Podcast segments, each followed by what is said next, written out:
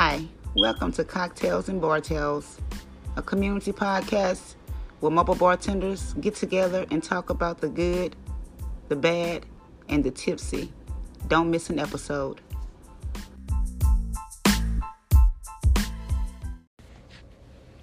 Hello, I'm Nikki, your host on today's episode of Cocktails and, De- and Bar Tales. We'll be discussing avoiding nightmare clients and why all money ain't good money. I know it's cringy to turn down work when that's all in the end of the day. That's what we want to do. We want to work, right? We want more clients, we want more events, we just want to be working. Unfortunately, we run into these types of clients that are nightmares from the very beginning. Now, I'm going to tell you a few ways how to understand if you have a nightmare client on your hand before you even sign on the dotted line.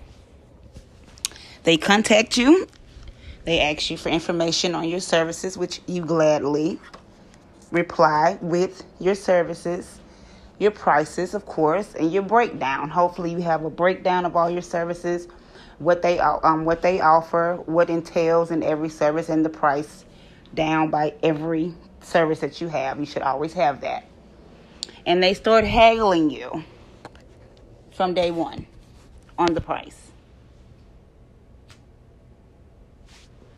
It can go anywhere for something like this. It can go like, well, such and such charged me this amount of money.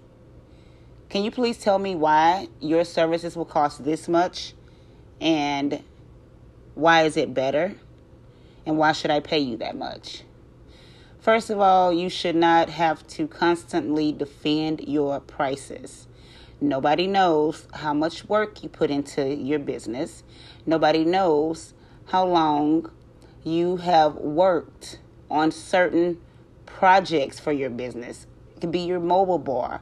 It could be your mixer packages. Hell, if you're anything like me, you make your own mixers.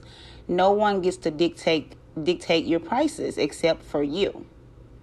So the moment you find one of those bargain shoppers, then it's probably a good indication that it's it's probably going to be that way the entirety of working with them.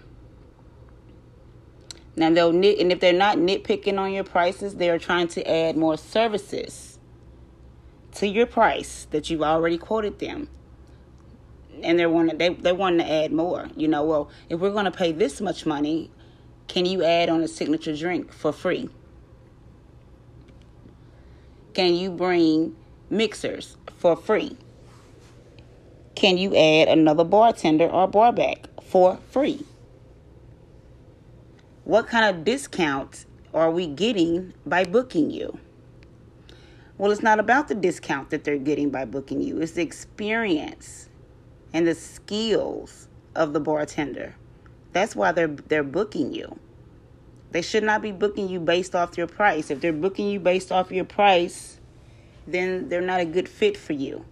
You want someone who is going to come in and appreciate the work that you do and pay you for it without bitching about it.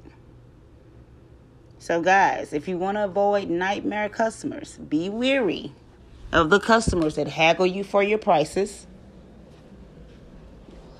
that take it upon themselves to add whatever they want to add to it fits them and justifies them giving you the amount of money that you requested for your services. I know it should not be like that, but hey, we have hagglers everywhere. People haggle Kroger, so you know you're in good company. But like I said, if you want to avoid nightmare customers, this is how you, for one, identify them. For two, if it gets to be too much and you just don't know what to say, I always use, oh my God, you know, I just looked at my calendar and we were actually booked for that day.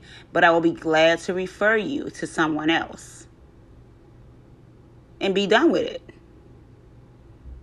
Okay, guys, that was just my tidbit advice for today on All Money Ain't Good Money. Be weary of nightmare clients, and I will see you guys on the next episode.